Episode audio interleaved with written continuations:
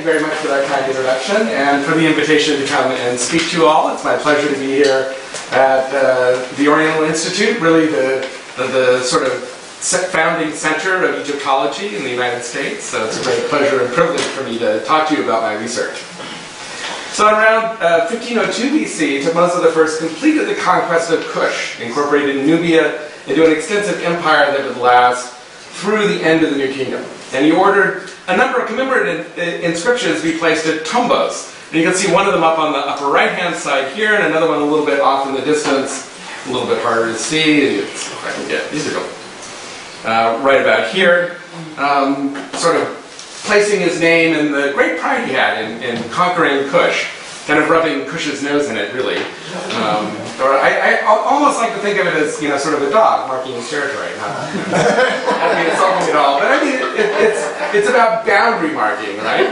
And so this means that Tombos seems to have been an important symbolic boundary within the Egyptian empire, even though the actual frontier was hundreds of miles upstream at the fifth cataract of the Nile, at a place called Kirgis, where Thutmose III first left a boundary inscription uh, to be repeated by Thutmose III and not to be outdone by Ramses II, who had to do make everything great. Um, you know, we, we see this extensive Egyptian empire, but Tombos seems to be a, a, place of particular interest and particularly important symbolism. Um, now, just to give you a, what I'll do, I'll start by giving you a, a brief overview of the time periods involved, uh, and then uh, a little bit of the broader historical background, and then I'll move on to talk a little bit more specifically about this idea of entanglement and how it plays out at Tombos. So, as I said, Thutmose I conquered uh, the region in 1502 BC. He plastered all those inscriptions at Tombos, including a very long, elaborate uh, historical inscription. Uh, and then nothing much else seems to have happened until the reigns of Hatshepsut III around 1450 BC, uh, when the colony, a colony was inserted at Tombos, and of course that's what I'll be talking about uh, throughout the, my uh, presentation today. Now, um, the New Kingdom lasted, uh, the New Kingdom Empire lasted from around that period uh, right down to the end of the New Kingdom, uh, under the reign of Ramses XI, when he invited the last viceroy of Kush, Panhesi, uh, to intervene in an uprising at Thebes. And Panhesi at that point thought, well, I could do this better than Ramses XI, so he decided to attempt to conquer Egypt, was beaten back by uh, a general named Herihor, who later became high priest of Amun, uh, and retreated back into Nubia. Uh, at which point the Egyptians tried to retake Nubia, but in fact were never successful. Uh, eventually, by somewhere around 850 BC, we see the emergence of a new polity uh, in Nubia. And this, uh, you know, Egyptologists have tended to frame this in terms of a total collapse and a reversion to quote unquote chiefdoms uh, in Nubia, broken up into a series of polities. But a number of lines of evidence, including the evidence from Tombos itself, suggests that in fact there's considerable continuity between the old New Kingdom colony and the emergence of a new Nubian polity. And one of those points of evidence is the inscription of Katimala from perhaps around 900 BC or slightly later than that, but clearly before the 25th dynasty, uh, that suggests the emergence of a new royalty uh, based in Nubia. Uh, and the emergence of a kind of successor state or the transition into uh, a new kingdom that eventually, of course, conquered Egypt, uh, starting with uh, Pianki, who was coronated in 747 BC and uh, suppressed a revolt and, dom- and defeated uh, the Libyan uh, dynasts who had threatened him in the Nile Delta. Uh, eventually facing off against the Assyrian army in, in, the Institute's museum. You can see those wonderful Assyrian reliefs while he was fighting those guys. Uh, eventually he was defeated, but in fact Nubia continued on uh, for a long period of time after this, lasting, you know, a kingdom that lasted really around a thousand years.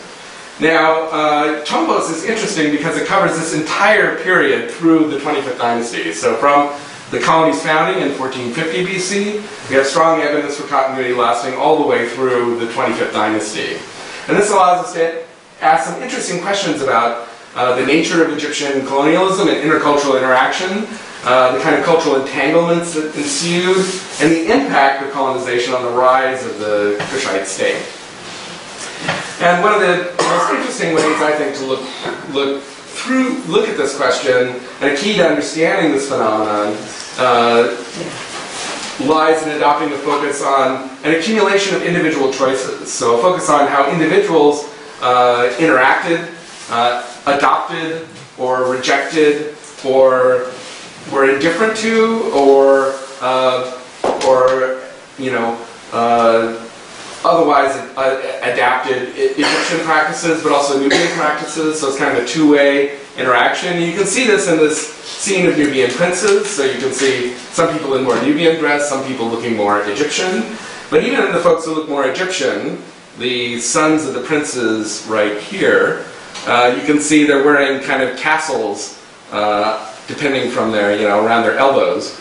And this is not an Egyptian feature at all. So we can start looking at these kind of subtle differences, and we can detect this uh, archaeologically. So most of our work is, is concentrated on uh, the New Kingdom necropolis. So you can see here a whole bunch of tombs uh, starting around 1450 BC, but again lasting through about 650 BC through at least the end of the 25th dynasty. A number of monumental pyramid tombs like the tomb of Siamun that I'll talk a little bit more about uh, in just a minute. Uh, but before I get on to talking about our results from the cemetery, uh, in this latest phase of excavation from 2015 to 2017, we started looking for the ancient settlement that went with the cemetery.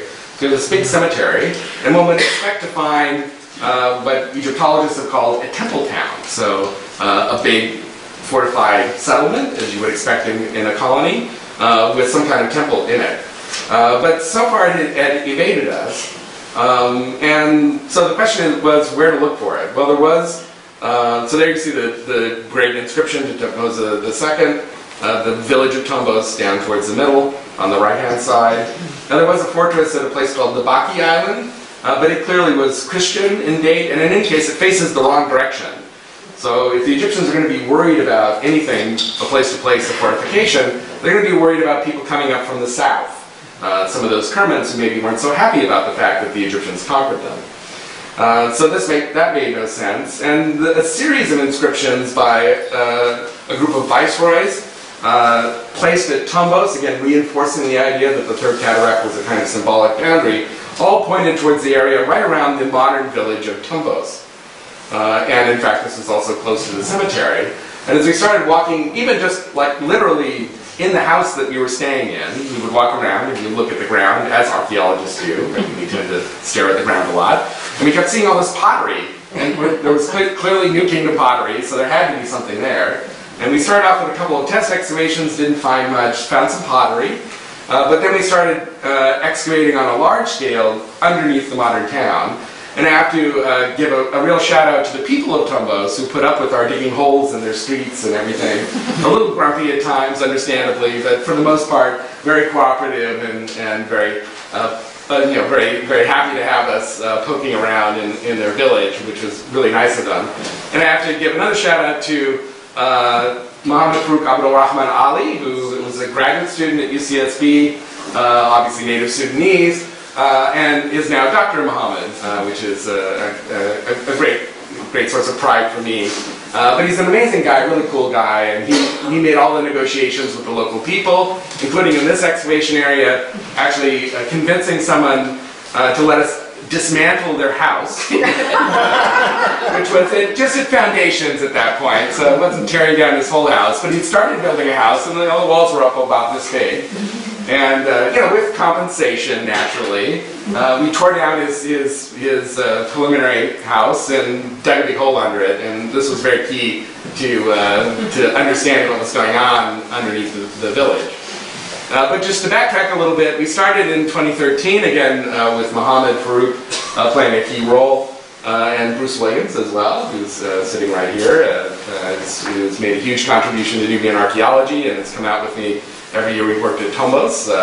and we did we excavated in the area around our house. Actually, our house is oops is right there. So that's our dig house. And so we decided, oh, we saw this potty around, so we try a few test units.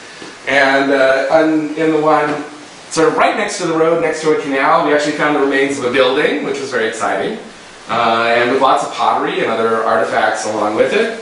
So we thought, aha, here we have the town.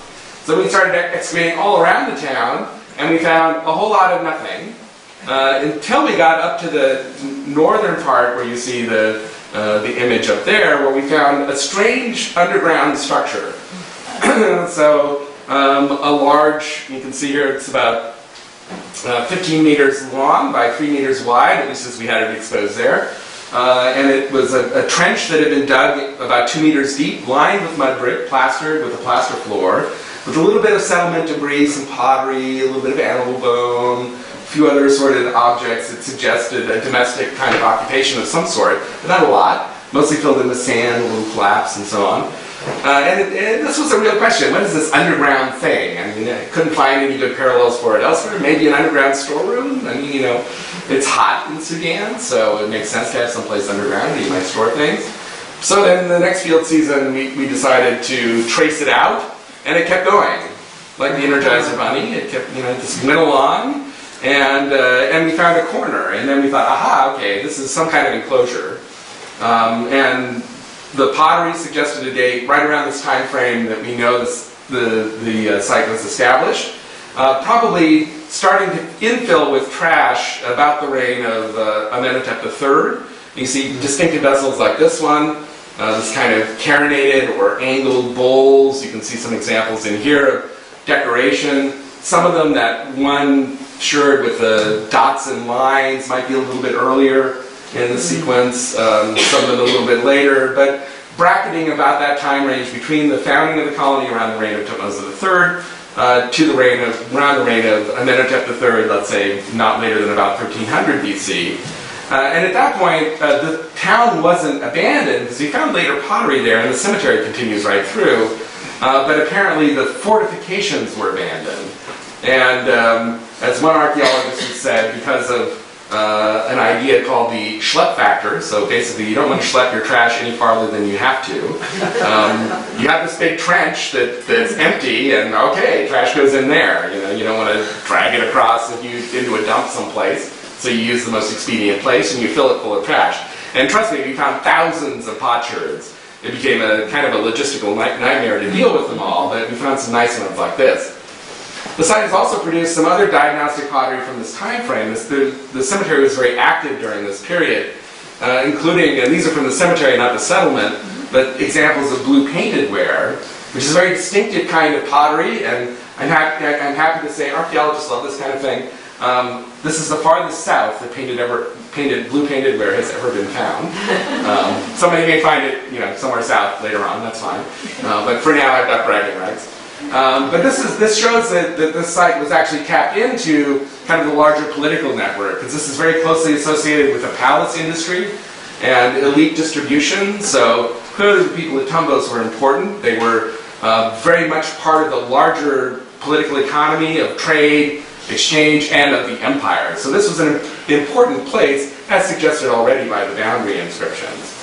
We also found a lot of domestic pottery of various kinds, most interestingly, from the point of view of entanglement, Nubian pottery. So here you see, here handmade pottery, mat press. This one has uh, applied clay to the bottom of it, which is typical of cook pots in this period of time to uh, help uh, avoid thermal shock, so it absorbs some of the heat uh, that was coming in so the pot wouldn't crack. And you can see this one very sooty here, clearly used for uh, making pots. This one quite sooty as well.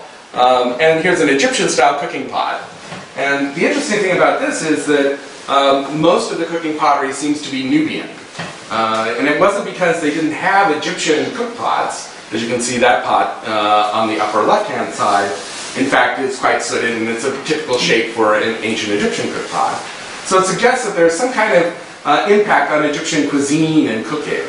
And this could very well come through uh, the intermarriage of women into the colony. This is a very common trend that we see in ancient colonial situations and more modern ones as well. Uh, Gil Stein, uh, based here at the Oriental Institute, has talked a little bit about this in his work. Uh, but also in the most more recent history of colonialism, uh, we see over and over again that uh, when colonies are inserted, they tend to be uh, a bit man-heavy, and, and people want to establish relationships. It also allows people to establish ties with the local community and create a kind of more informal back channel for resolving any disputes that might occur. So it makes a lot of sense that if you're talking to your father-in-law as opposed to you know the leader of the, the, the guy over in, in, the next town or village. Um, you, you know, it's, it's a much more smooth way of dealing with, with channels and so on. So again, showing showing the, uh, the the kind of international ties that uh, the site had. We've also found Mycenaean pottery, and again, I can say that this is the farthest south that Mycenaean pottery has ever been found, uh, which is really quite amazing when you think about it. I mean, it's like a thousand miles up the Nile uh, from Mycenae, and we're getting these, these typically smaller vessels, flasks like this one. That one, there's not a scale, but in reality, the pot is about this big. Uh, and so it would have been used to hold something like perfumes or some kind of flavored oils, perhaps, uh, some kind of valuable commodity. And we're, we are finding sherds of it in the settlement. So in addition to being in the cemetery as a kind of prestige good associated with the burial, we're also getting it in terms of daily use within the cemetery itself. Um, now we do have evidence from the pottery in the cemetery. A lot of this, this one would date to about 1300 BC, um, but we do have pottery that's later, including this this uh, duck censer from the cemetery, and then a sherd of the, just the duck part, the duck's head part, uh, from the settlement. And this has to be the cutest pot I've ever found in this. Uh, but it was used for burning incense, uh, and the duck itself was found at the entrance under, underground at the bottom of a shaft next to the entrance to a burial chamber. And I love this kind of thing because I can imagine, you know, the deceased uh, relatives going through the, you know, the ceremony of, of uh, placing the dead underground and burning incense, uh, the, the, you know, the scent of the gods uh, uh, coming along. So really cool, yeah. The lights. Can you turn down the lights? Sure. There we go. Much better. Okay. Thank you. So there you go. So you can see see see our our ducky uh, uh, little censer right there. It, it's so cute. I have to say. Anyway. Um, so this would date to the Ramesside period, so somewhere around 1290 to uh, 1000 BC, um, and maybe even into the, the what Egyptologists call the Third Intermediate Period, so the, the period after the end of the New Kingdom, but more likely in the uh, towards the end of the New Kingdom at some point. And then here on the right, on the left-hand side, a couple of red polished vessels uh, on the top, part of a sharply carinated bowl. So again, with the sharp angles and then a, a kind of kettle-necked jar that should be somewhere in the, uh, the Ramesside period. And then on the right-hand side, that white piece uh, is very diagnostic for the third intermediate period. So, and we have other, other sherds that would indicate uh, this long history of settlement at the site. We just haven't really found any, any major deposits like we have for the New Kingdom. But that may just be the fact that, that this fortification was abandoned in the New Kingdom and then filled in with, with debris and trash and eventually sand and so on. Uh, and that's why we had the large deposits, and the, the rest, we just haven't found the area where they were throwing their trash away in the third intermediate period.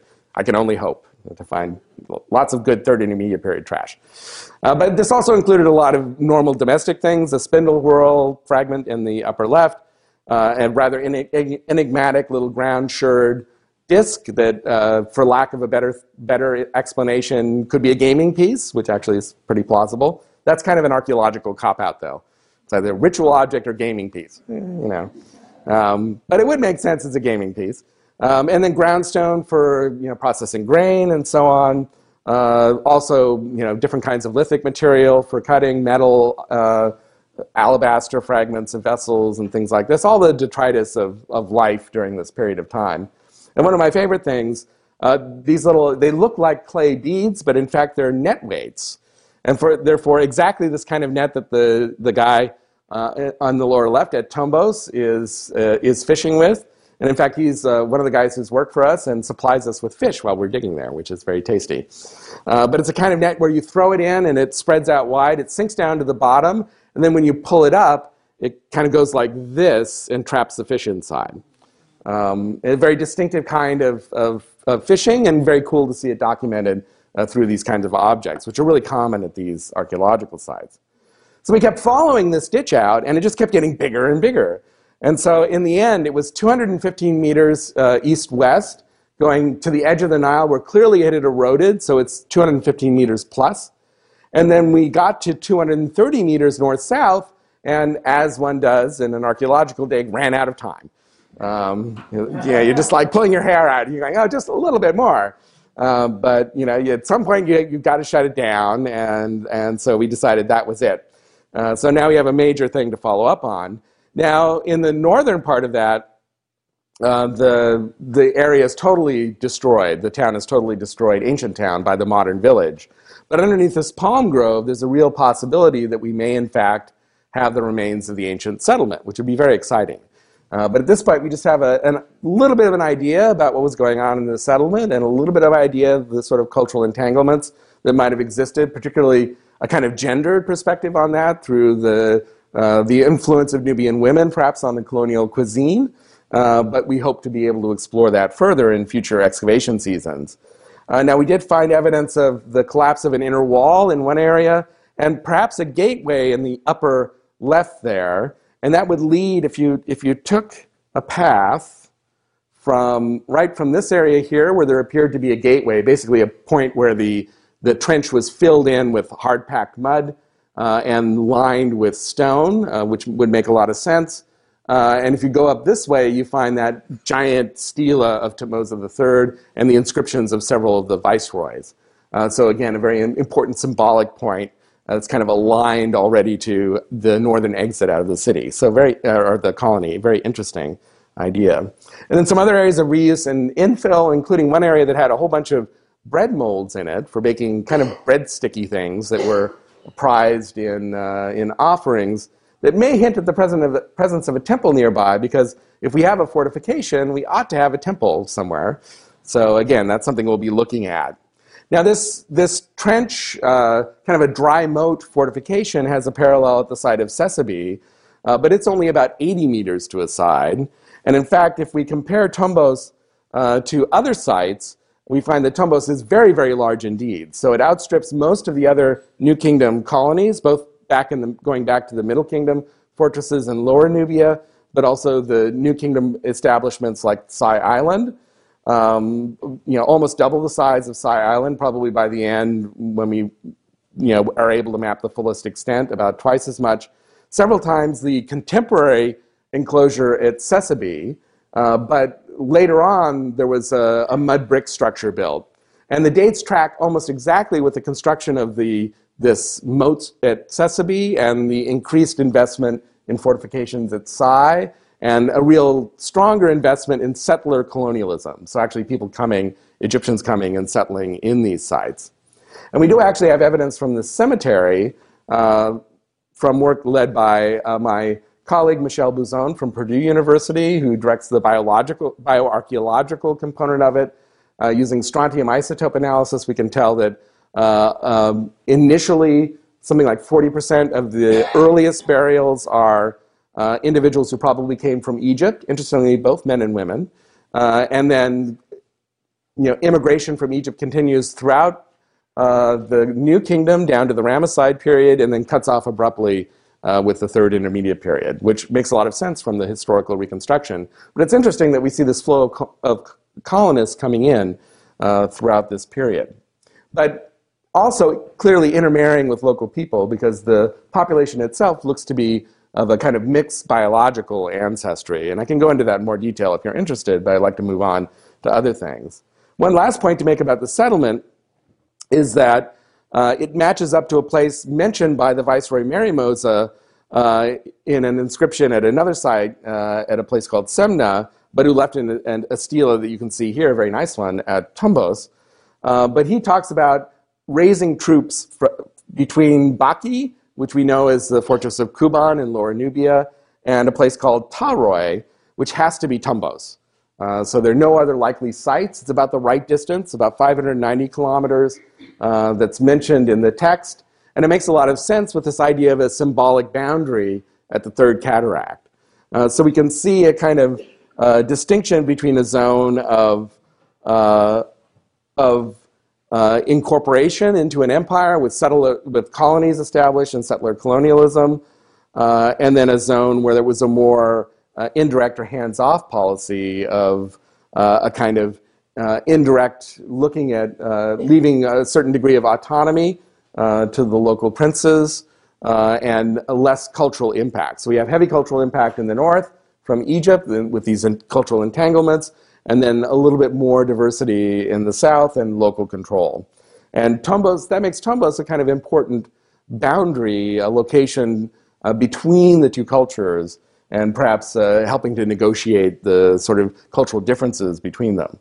Now, initially, Tom, the cemetery at Tombos looks very Egyptian with monumental tombs uh, like the tomb of Siamun, uh, who we know ha- held the title of scribe reckoner of the gold of Kush. And this may hint at why Tombos is such a large enclosure. Uh, the scribe reckoners of, of gold had a lot to do with the assembly of tribute, or tribute is really not a particularly accurate term. Uh, in ancient Egypt, it was called uh, inu. And this was something like a ceremonial gift to the king. Now, there were certain expectations about how much you should be giving to the king. Uh, and in exchange, of course, the king, the king gave you the breath of life. Um, a pretty good deal for the king, I would say. But, you know, just saying. Um, but you know, it's about uh, establishing a, a relation of pat- relationship of patronage. The king would protect you in exchange for these kind of personal gifts. But in reality, it was a source of income for the state and, in particular, the palace. Um, and so, very important. So, Siamun's tomb is the largest one. It also was tricked out. So, this had funerary cones, which are normally a Theban thing. There's over 400 tombs in Thebes that were decorated with cones. There are something on the order of a dozen outside of Thebes that were decorated with cones. There's only one other site that has cones in Nubia, one tomb at a place called Aniba, which was the colonial capital in Lower Nubia. Uh, and Tombos, we have now at least two tombs with uh, friezes of cones, perhaps three.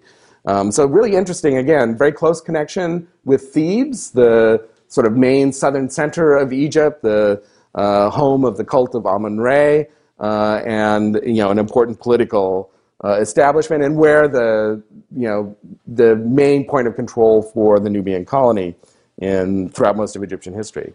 Now these tombs were elaborately decorated, and we were very lucky. This doesn't look very exciting, I know, but for me it was ex- exceptionally exciting because these tombs were made out of mud brick, and so decoration almost never survives. And we were lucky enough to find a brick that was reused in a la- later tomb. excuse me that still had traces of a, a scene, scene on it of priests carrying something. You can see the shaved heads, and you have to trust me a little bit. But if you look at the, the arc of the back of the head in front there in particular, and then you look at the eyebrow, and if you look closely, you can see lips, and it's, it's really good stuff. I mean, this isn't like some provincial artist who's just, you know, sort of hacking it out. It's, this is somebody who really knows what they're doing. And so this suggests that there was a whole community of artisans who were supplying the needs of these elite colonists, the bureaucrats who were running the colony. Some of these bureaucrats may, in fact, have been originally Nubian in ancestry, but they had, in effect, assimilated to Egyptian cultural norms. But some of them, and I suggest Siamun probably is one of them, may have been colonists, in his case, probably coming from Thebes. They were also buried in Egyptian style coffins. This one was a bit weird, though, because there were three people in this coffin uh, two women and one guy. And I'll leave your imaginations to figure out what the relationship might have been. Um, but um, yeah, it could have been his sister and his mother, or could have been something else. I don't know. I always say that when we got down to the guy, uh, my, the bioarchaeologist I work with said, "Ooh, he's a hunk." So anyway, um, you can actually tell that because you, you know the the bones get bigger as you pump up and you get muscular. So you can tell if the dude's ripped, and dude was ripped. So that's all I'm saying. You know, I, again, I'm not saying you know could be you know just female relatives of some kind. Doesn't have to be anything else. But yeah, I don't know. Um, but I was very excited about this coffin. As you can see, it's been badly eaten by termites, which is a real problem at Tombos. We rarely get very well preserved wood. But this one, at least the decoration was preserved. I don't know how well you can see it. It's a little dark, but there's a little figure of one of the four sons of Horus who protected the in- innards of the person, and there's an inscription on there and as Egyptologists will do, I got very excited and started reading it off in ancient Egyptian. Imachi Ker Duamutef, blessed before Duamutef, one of the four sons of Horus.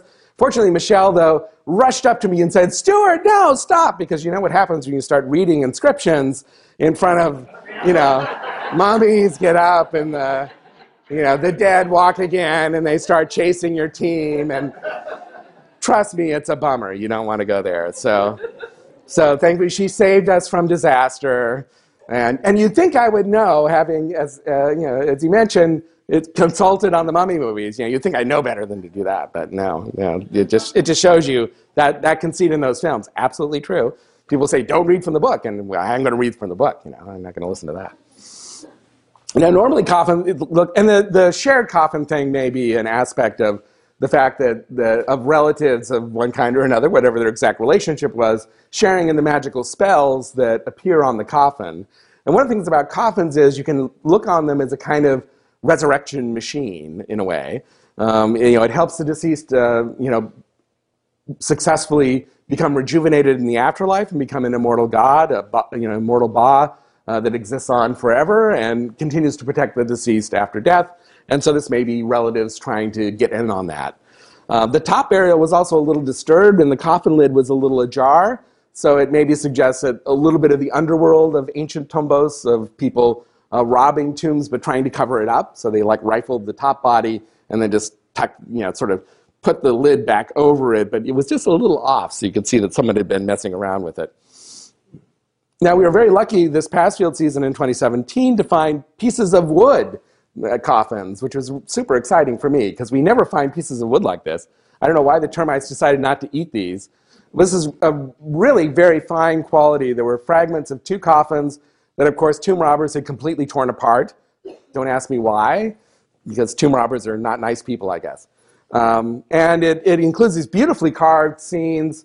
Uh, and we have now a Hemnecher priest, which is a fairly high level uh, priestly title, and, and his wife Becky. Uh, so a guy named Horem, Horemheb and his wife Becky. I love that name.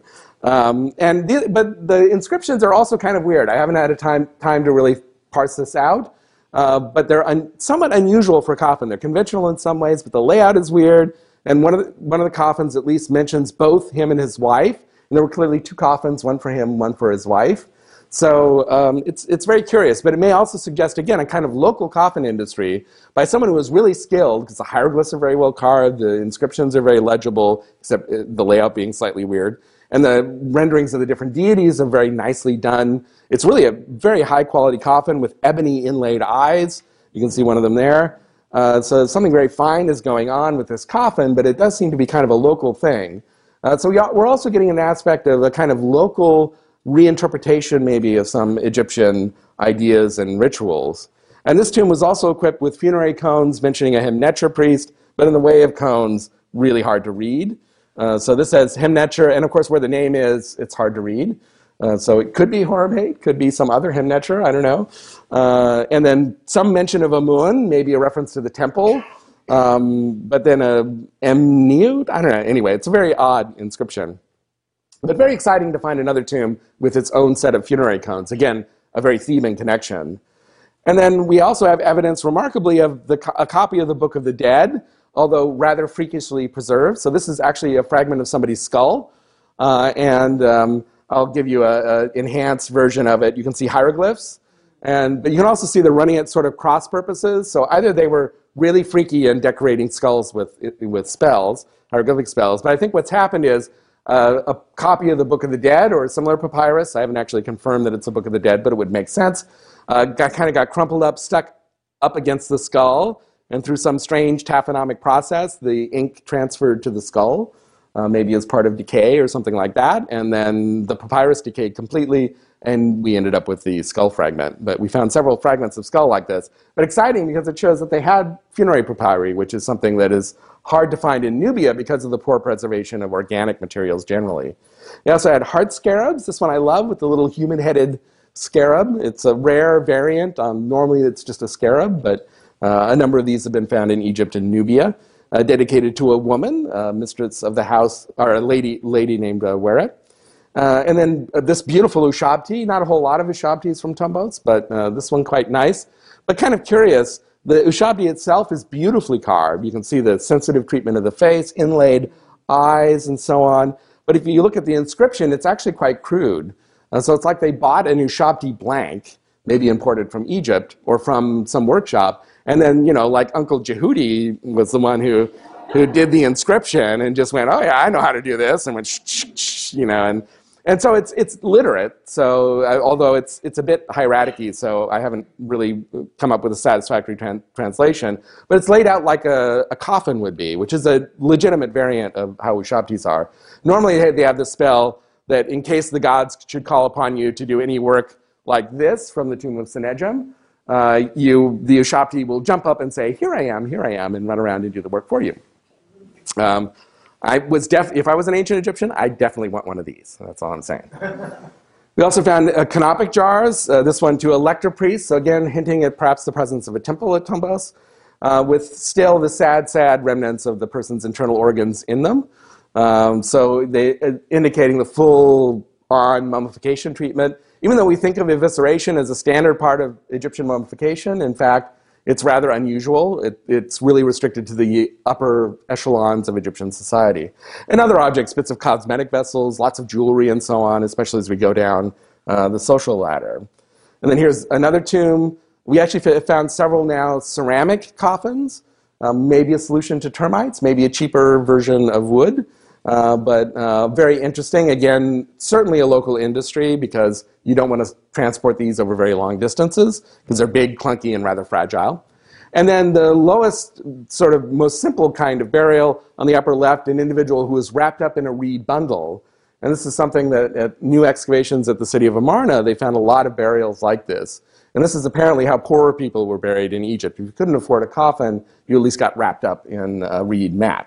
And then here a nice scarab from Queen Hatshepsut, our earliest royal name. So again, reinforcing that idea of Thutmose III. I'll actually, let me go back and point out one thing. And in, oops. There we go. And in the middle of the shaft, one burial here that's flexed in Nubian style. Uh, and this is another interesting pattern that we've, uh, we've seen. Here's another tomb with a flex burial in it dating from around the reign of Tutmosis III, based on the pottery, or perhaps slightly afterwards. Um, and, uh, and in another tomb, uh, this, in, the, in this case, probably dating from around the reign of Amenhotep III, uh, a woman buried in flex position. This is kind of in the fetal position, uh, so very much in a Nubian style. All women so far. We found about 10 burials of women in this flexed position at Tombos. Now, that's a minority, but nevertheless, it would have made an important statement about identity. Uh, and you've got to, got to be kind of impressed by this. These Nubian women who had entered into society insisting on being buried this way, and of course, their families ultimately were the ones who decided to do it. But during a funeral, it would have been very obvious compared to an Egyptian funeral with a mummified a burial in a coffin and so on. We have uh, a woman probably carried on, out on a bed to the necropolis, uh, wrapped in some kind of shroud, perhaps uh, but a very different set of ritual practices that would have really highlighted her Nubian identity. And there have been a number of other burials found. Here's an example from Soleb. Uh, and then, but my favorite one is this one, which, you know, it's kind of a relaxed burial, shall we say. Uh, but in fact, she was originally like this. And what's happened is someone has pushed her arm up while the body was still fresh. Because once a body starts to desiccate and dry out, it gets brittle. But this was the body was still flexible. So it was sometimes after uh, rigor mortis had had released, uh, but before the body had had a chance to desiccate, because everything's articulated. And what they were doing was they were going after a necklace around her neck, uh, and probably a piece of valuable jewelry, very likely gold. And the reason I know she had a necklace is that these amulets were behind her neck.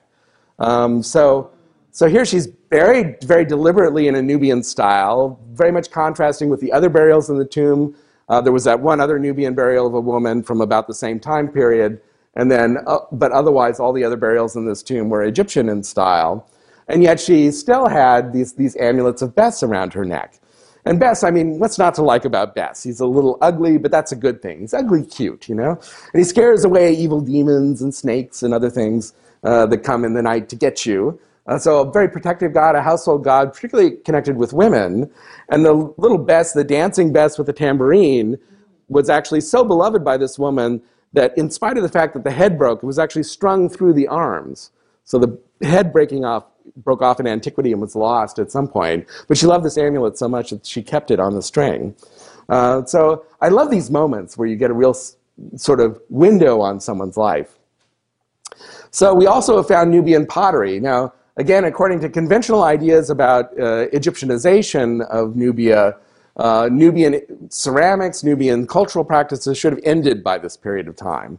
And yet we see a persistence of these traditions, muted, admittedly, uh, but still continuing on right through the New Kingdom.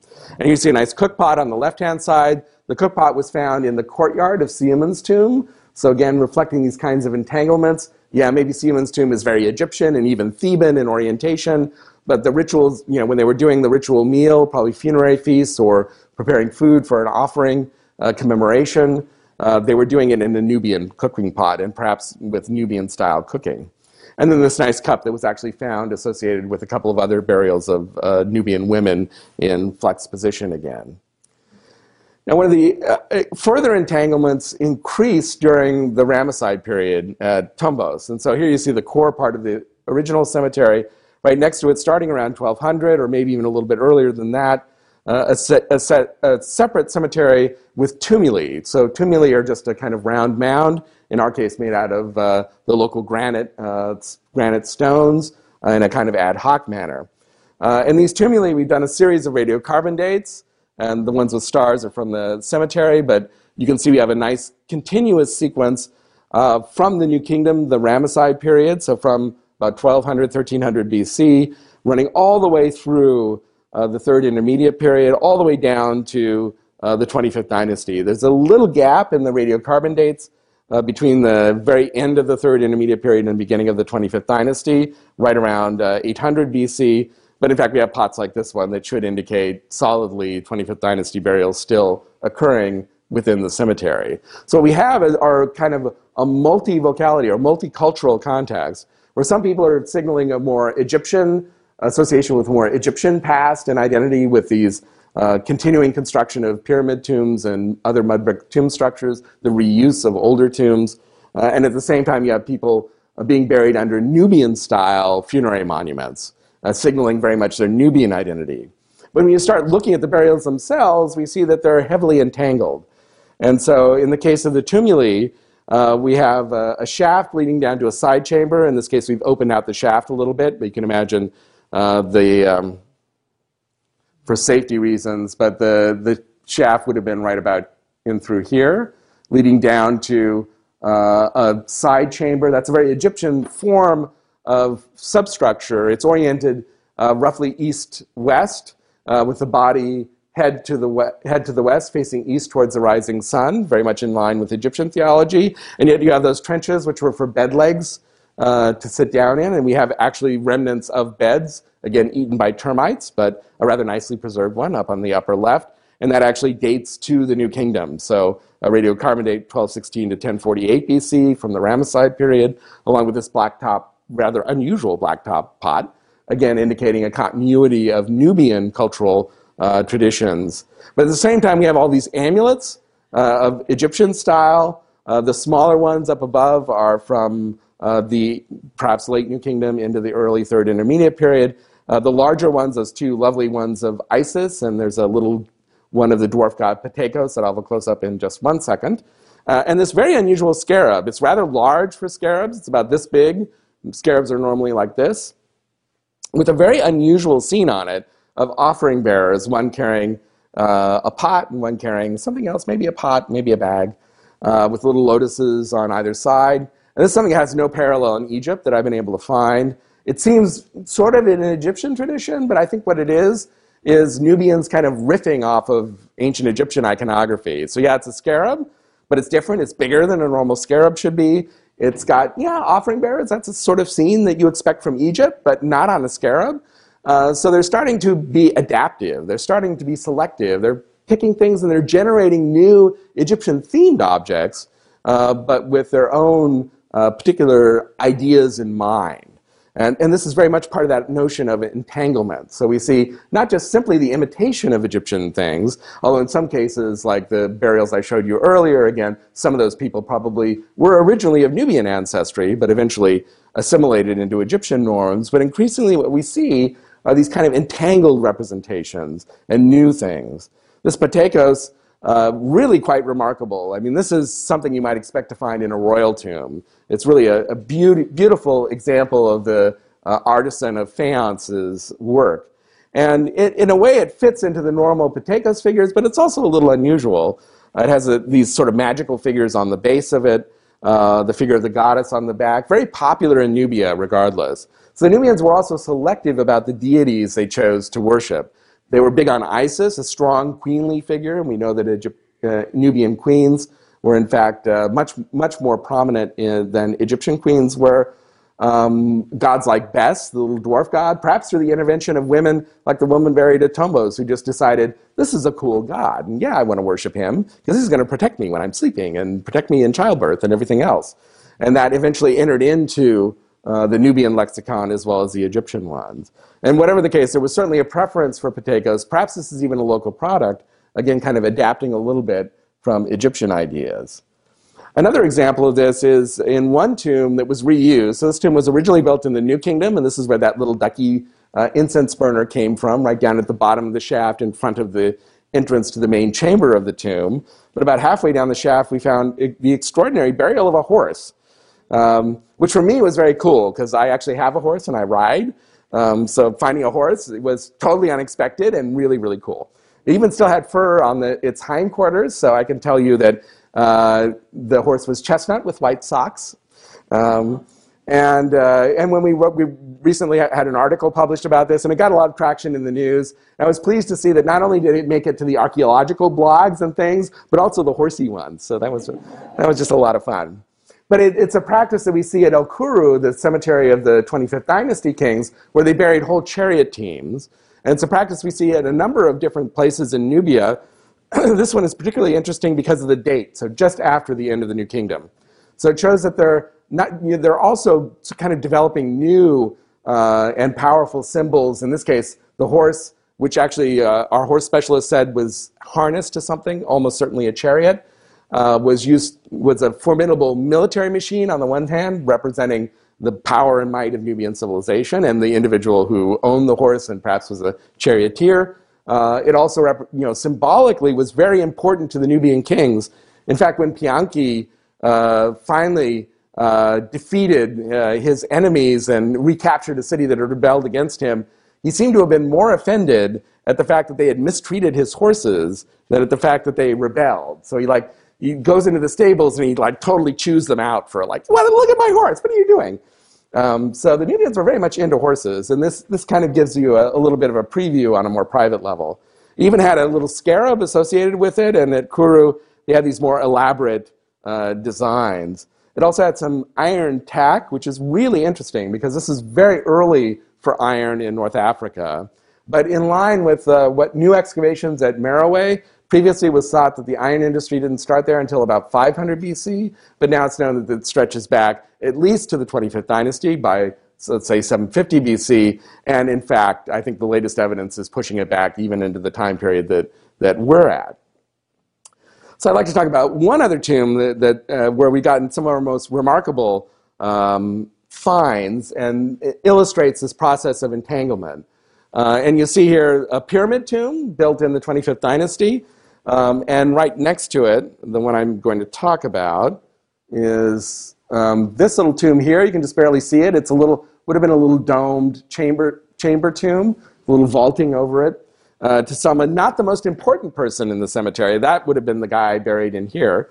And we did excavate this tomb and we found uh, an interesting sort of random or seemingly random orientation of burials. So they, they seem to have broken out of that east-west orientation and were kind of moving people around as they liked. Although there was some tomb robbery, so uh, it could be that disturbance, but I suspect, in fact, uh, that it does represent a little bit of entanglement or at least an adjustment of Nubian norms. But there was at least one heart scarab, uh, this one, which could date from the New Kingdom, since this area was used during the New Kingdom, but the style of it looks almost identical to the royal heart scarabs from the 25th dynasty. So this reflects the fact that Tombos in spite of the end of the New Kingdom, was still an important critical center with a real, you know, really wealthy elite in uh, this part of Nubia, uh, even after the colony ended. And that means that you know, the, the impact of Egyptian colonialism was a lasting one. It didn't just end with the end of the New Kingdom, but continued on afterwards through the, these processes of entanglement.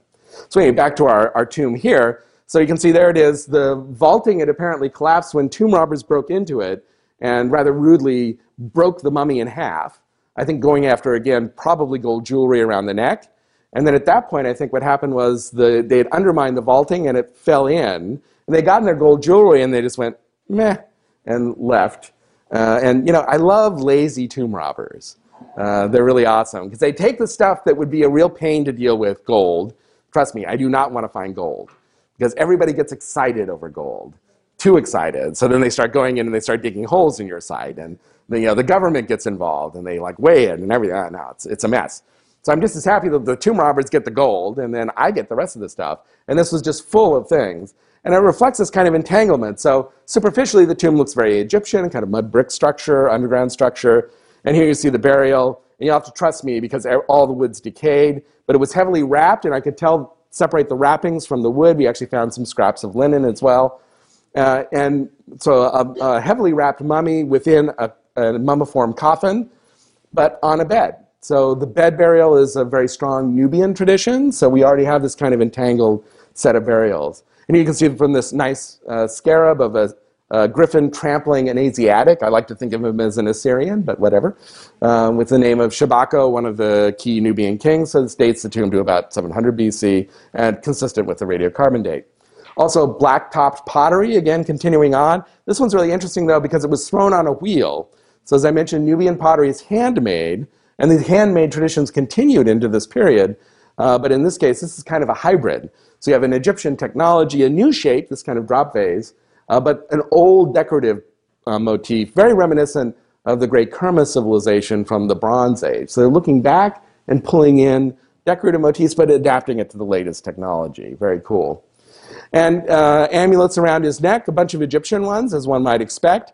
But uh, this group of Actually, these weren't around his neck. I correct myself. Uh, they were in a little pile next to him. They could have come from the body, uh, but sometimes maybe a little basket or something that had since decayed full of jewelry. Uh, and then uh, a set of beads. The, the ones below are kind of dark, but they're made out of hematite. Uh, and then the ones above are made out of quartz, a very important symbolic material for Nubians.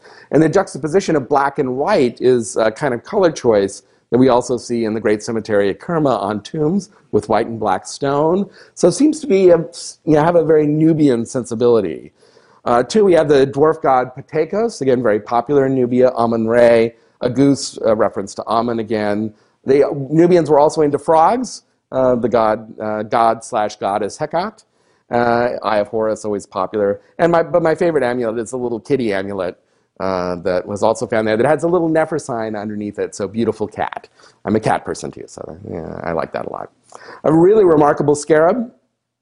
Uh, but so uh, also reflecting his connection to the sort of wider world. So in a way, he's signaling his Nubian identity through the bed burial, but then his Egyptian connections through uh, the mummified burial, uh, but then this cosmopolitan thing uh, with the um, with this object. So this is unique. I don't know of anyone like it. If any of you out there has seen anything like it, but it's a copper scarab. Um, it's I don't have a scale on it, but it's about this big. Uh, so it's about about three inches uh, long, so a bit large. Uh, it has a cryptographic, a variant on a cryptographic inscription that means something like "Amun loves the one who loves him." And you can't just read that; you have to use cryptography, but it works pretty well. Uh, but it, the normal inscription is much shorter, and so this is a very sophisticated little work of art as well as a religious item. Uh, so something interesting is going on with this guy. He also had the latest iron weaponry. This is very early again for iron in Nubia. Uh, but then right next to it, a stack of arrows tipped with microliths. So you have the latest technology on the one hand, and a technology in Nubia, particularly with these multiple microlith uh, arrow, composite arrowheads, that goes back to the Neolithic period. So again, he's, he's signaling cosmopolitan, latest technology, but tradition as well. So it's a complex, multifaceted kind of guy. And it's, it's great when you can kind of get a handle on that. You had copper alloy bowls, and it's a little hard to see, uh, but uh, with the white outlining there, there are a series of bowls running around them. These could even be Phoenician imports. Uh, and, but certainly in the international style of the time. And in, in fact, in the tomb of one of Pianki's uh. This faience bowl from the Museum of Fine Arts in Boston uh, has exactly the same motif of the bowls. This is surely a local product, um, so they may be imitating the, these items in the international style. But by far and away, the most extraordinary thing that I, that I found is this uh, wooden box. And you know, people always ask you, what's the coolest thing you've ever found as an archaeologist? And before we found this, I had to say, well, you know, this or that. I mean, the, the woman with the scarabs and with the Bes amulets is pretty cool, and some other stuff. Uh, but this thing is really remarkable. So you have to look at it carefully, but this is an open work design of papyrus columns. I think you can see open, close bud, open, close bud, open, close bud, with empty space in between where there's dirt. And then in the middle of it, there's a cow, I'll help you out here, licking a calf. Um, and then in front of the cow licking a calf is a stork, uh, probably a reference to the Bennu bird. So this is all about creation, fertility. The cow is a reference to the goddess Hathor. Uh, the stork is quite unique and very interesting. And again, it seems to be riffing off of Egyptian themes, but combining them in new ways. But the cow and the calf actually is this motif. So this is from the Assyrian capital at Nimrud, but it's exactly the same thing that we find on this amazing decorated wooden box. And I think that you may even have a few examples of fragments from these in the Oriental Institute collection uh, from excavations in Iraq from the Assyrians. Uh, so this is very much part of the international style. Again, this guy is plugged in in terms of, of the whole, you know, kind of, he's very hip. I mean, he's up with the latest stuff. Uh, but he also is that like I'm a dude too, man. You know, I'm, you know, I'm I'm one of you guys as well. So inside we're getting hints that you can see a couple little vessels peeking out. Another unique motif of papyrus, clumps of papyrus and a person carrying water on a yoke with a maybe a calf in front of them, could be a goat, I don't know, or a sheep rather. Uh, but this scene too with uh, an image of the sun god as creator, as Nefertum, an infant uh, king uh, emerging from a lotus blossom, and then with the cow on the left hand side and a calf on the right hand side. And each one of these individual things is very consistent with sort of Egyptian notions, but I've never seen anything combined like this.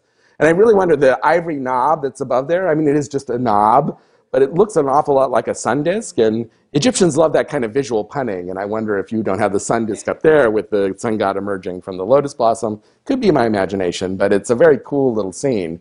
And again, it seems to be you know, not just imitating Egyptian ideas, but actually moving forward and developing their own theolo- theology around uh, these kind of Egyptian myths.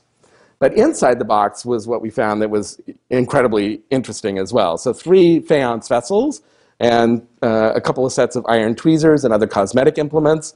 Uh, but you can see here, very unusual. Here's uh, the two sets of tweezers, one big and one small. Um, so, I mean, dude wanted to look good when he stepped out. That's all I'm saying. Um, you know, he, like he was plucking stuff and and you know making sure. And then these these little vessels, which are all fairly small, I mean, they're all about this big, um, would have been for holding perfumes and oils and that kind of thing. So dude was all perfumed and oiled up and all that. He was, he was, yeah, he, he was looking good. Um, and then this, this vessel here, I've never seen anything like it. It has no parallel that I know of. And if anybody recognizes it, let me know. But this seems to be also have a very Nubian sensibility. So it's, it's a kind of bead net pattern and, uh, and uh, as if suspended and hung, and that's a very Nubian kind of thing. But this is really the most extraordinary one.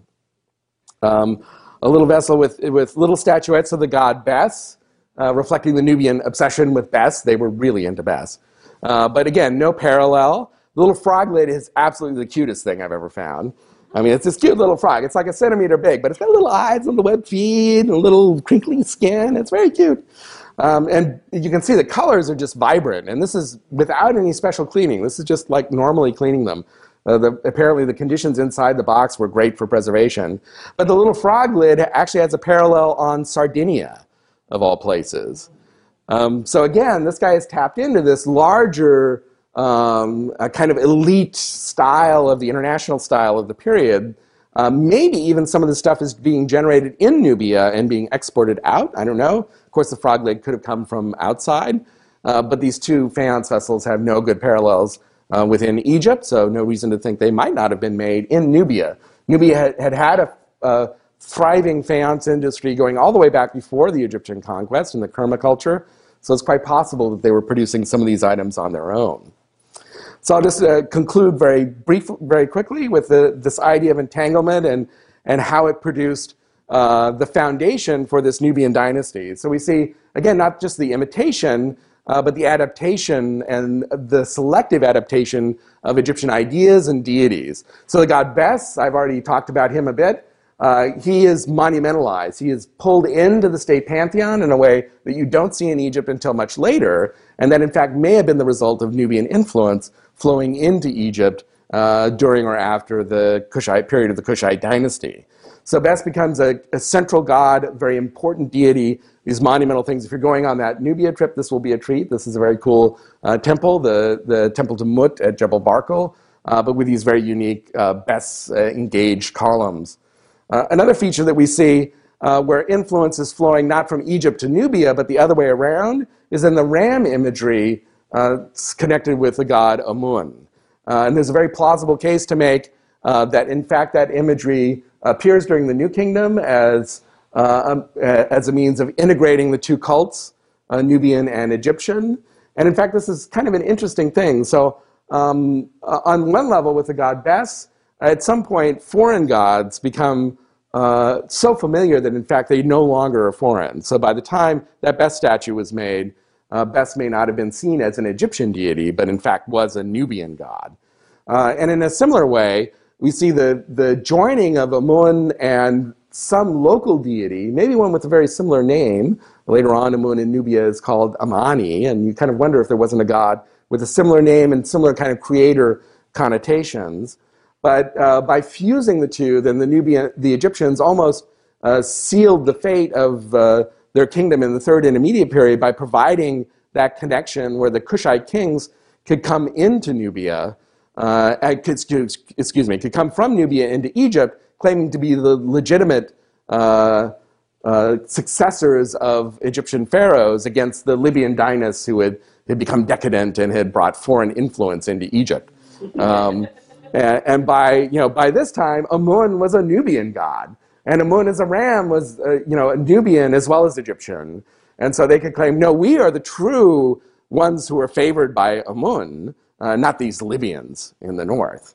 And so it's, it's, it's, very interesting how you go from this process of colonization and domination uh, to, in fact, Nubians reversing uh, the story and coming to dominate Egypt through a very clever use of ideology uh, and other techniques, but coming from, flowing from the colonial encounter, but uh, how Egyptian culture was transformed in Nubian society.